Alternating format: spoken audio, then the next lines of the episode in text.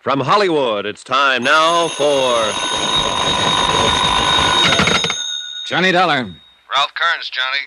Great Plains Guarantee. Oh, hi, Ralph. Johnny, you're 52 years old. I am? Eight months ago, you married a lovely 27 year old girl. Now I'm with you. A month later, you took out a $50,000 life insurance policy on a chief of police's salary. I did, huh? And who did I name as beneficiary? Your beautiful wife, who else? So? So, three days ago, you were shot to death. Eh, I had a feeling it wasn't going to last. And 24 hours later, your wife files a claim on the policy. My friends tried to warn me she was fast. Well, there's the setup. What do you think? The same thing you probably do. In that case, you got just 56 minutes to catch the plane. The town is Greensport, Missouri. And watch yourself. What do you mean? From what I hear, Johnny, it's a wide open town.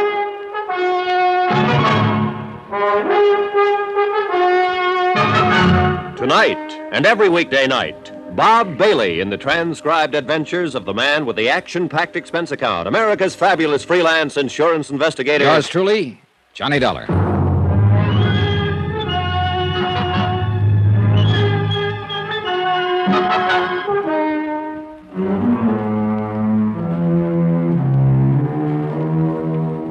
From Special Investigator Johnny Dollar to the Home Office Great Plains Guarantee Company, Hartford, Connecticut.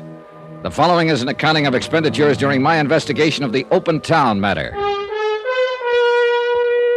Item one $84.60, transportation and incidentals, Hartford to Greensport, and taxi to the Townhouse Hotel.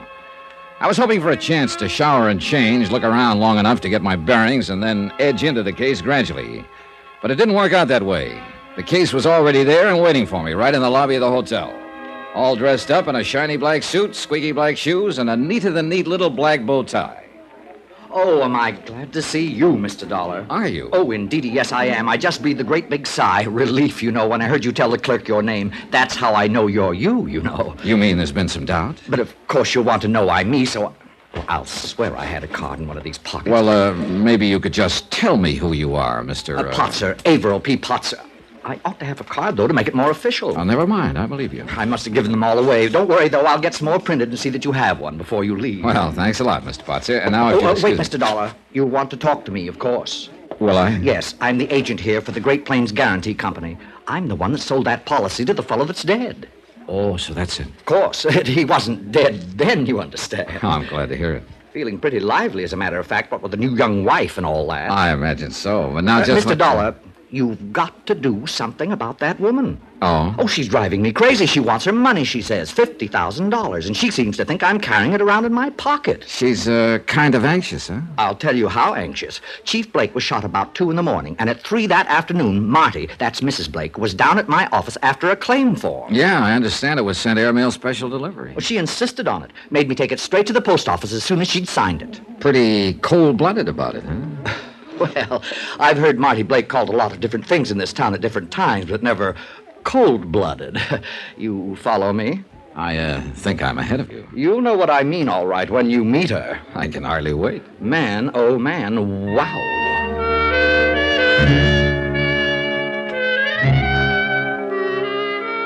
Item two, a dollar and fifteen cents taxi to the suburban home of Edgar Blake, former chief of police of Greensport, now deceased. On the strength of Potzer's description of the widow, I added a shave to the shower and change, and I hoped I looked a little fresher than I felt. The house was a rambling two story job set back from the street. Well kept shrubbery, nice lawn, quiet neighborhood, and plenty expensive. I wondered how Blake had been able to afford it. I was halfway up the walk when a man came out the front door. He wavered down the steps, then stopped and waited for me, rocking slightly on his heels. A copper. I can tell him a block away. You're a copper, right? Wrong. Private eye, maybe? No? Insurance investigator. Insurance. That's what I just asked her about. And you know what she did? Oh, threw you out, probably. Right. Said I was drunk. Oh, ridiculous. That's exactly what I said. Ridiculous, I told her. Ridiculous. But you know something?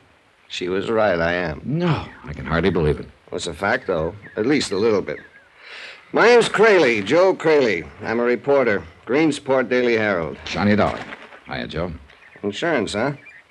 And he did have some, or you wouldn't have had any reason to be here. She was lying. No comment. Who's a beneficiary? Uh, still no comment. it's her, of course. Little smarty Marty. His ever loving little wife. How much is she going to make on the deal? Ah, sorry, Joe. I... No comments. All right, let her lay. Okay. Oh, wait a minute. Uh, tell me something, Joe. Uh, suppose I want a little action. Want to get into a poker game while I'm here. Find a crap table, maybe. Any idea where I could go? Sure. Anyone a half a dozen different? How long you been in town, Johnny? Mm, about an hour. You wised up pretty fast, didn't you? I didn't know it was a secret. The town is wide open, isn't it? It is. But I wouldn't go around poking into things if I were you. A guy could get hurt, you see what I mean? Maybe a guy did get hurt. Blake, you mean? What makes you think so? Well, if somebody wanted to keep the rackets going, the police chief would be a natural target, wouldn't he? Not necessarily. Meaning? No comment. What was Blake's salary, Joe? Six thousand a year. On six thousand, he was living in a house like this. Wait till you see Marty. She's even more expensive. So that's why Greensport is wide open. The police chief was in. No comment. Well, he's out now, that's for sure.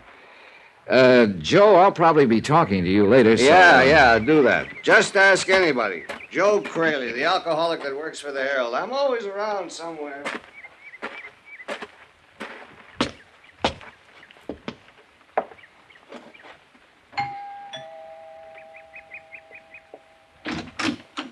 Well, how do you do? Mrs. um, Blake, Yes, what can I do? Johnny Dollar. I'm representing the insurance company. Oh, come in, Mr. Dollar. Thank you. Come this way. I'm a little surprised, really. I hardly expected them to pay off so promptly. Well, in that case, you won't be too disappointed. Disappointed?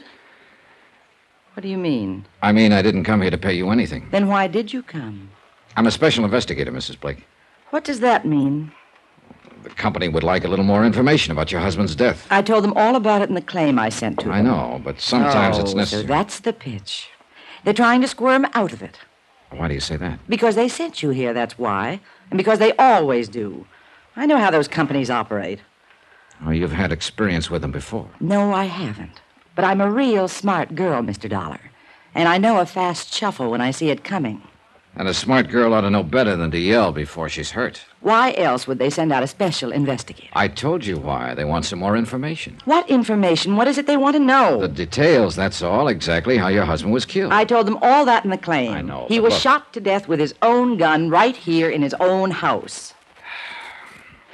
Do you mind showing me how it happened?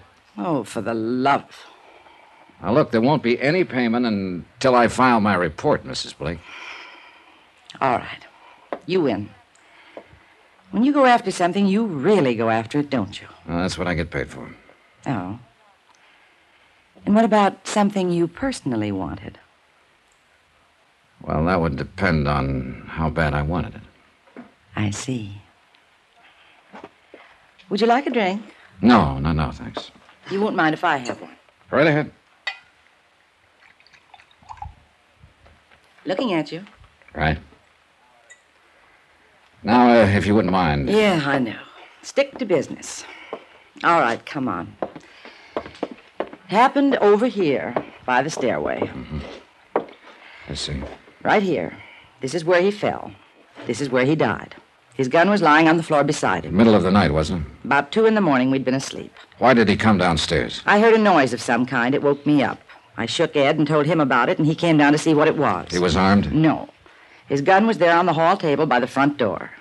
Is that where he usually left it? Yes.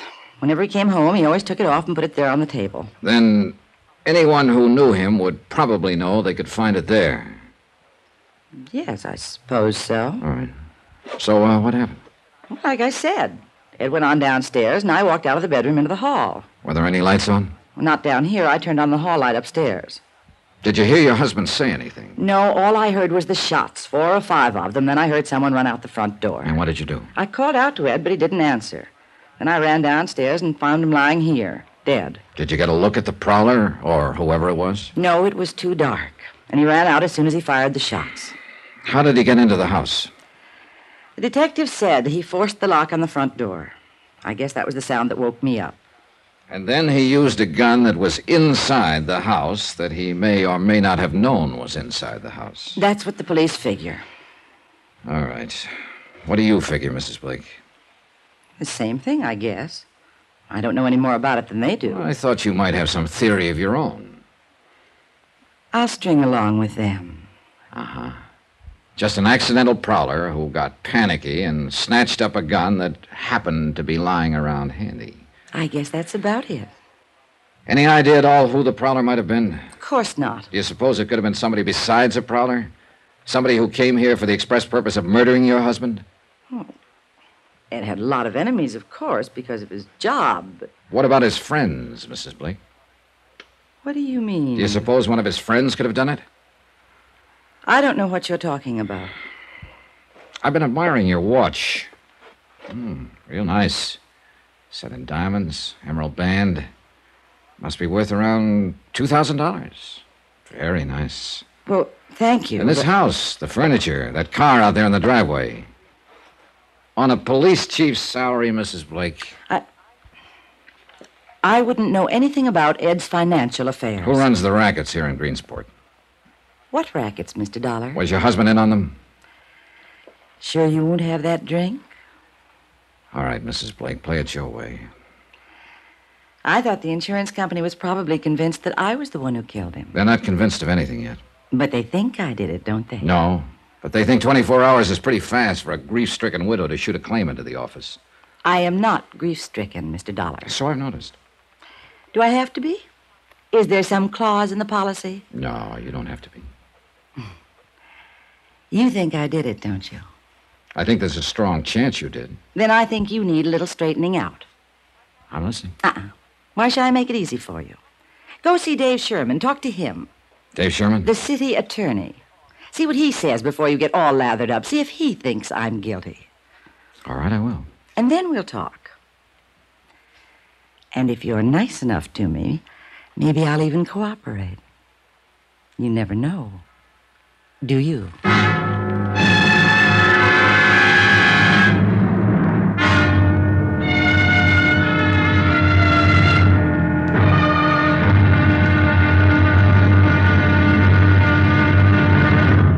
Now, here's our star to tell you about tomorrow's episode of this week's story. Before I do that, please let me say thanks to all of you who are so kind about writing and telling us how much you like Johnny Dollar. It's very gratifying, gratifying encouragement to all of us who are involved in production of the program, and we appreciate your letters more than you know. As always, I'll try to answer you promptly, but sometimes the mail does pile up. In any event, thanks. Thanks very much for writing. Tomorrow, a smash in the teeth opens things up, and an airtight alibi gets air conditioned with bullets. Join us, won't you? Yours truly, Johnny Dollar.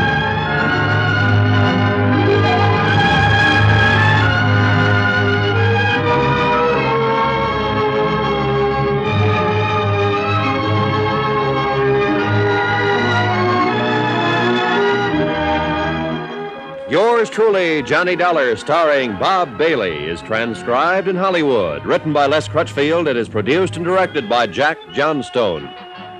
Be sure to join us tomorrow night, same time and station, for the next exciting episode of Yours truly, Johnny Dollar. Roy Rowan speaking.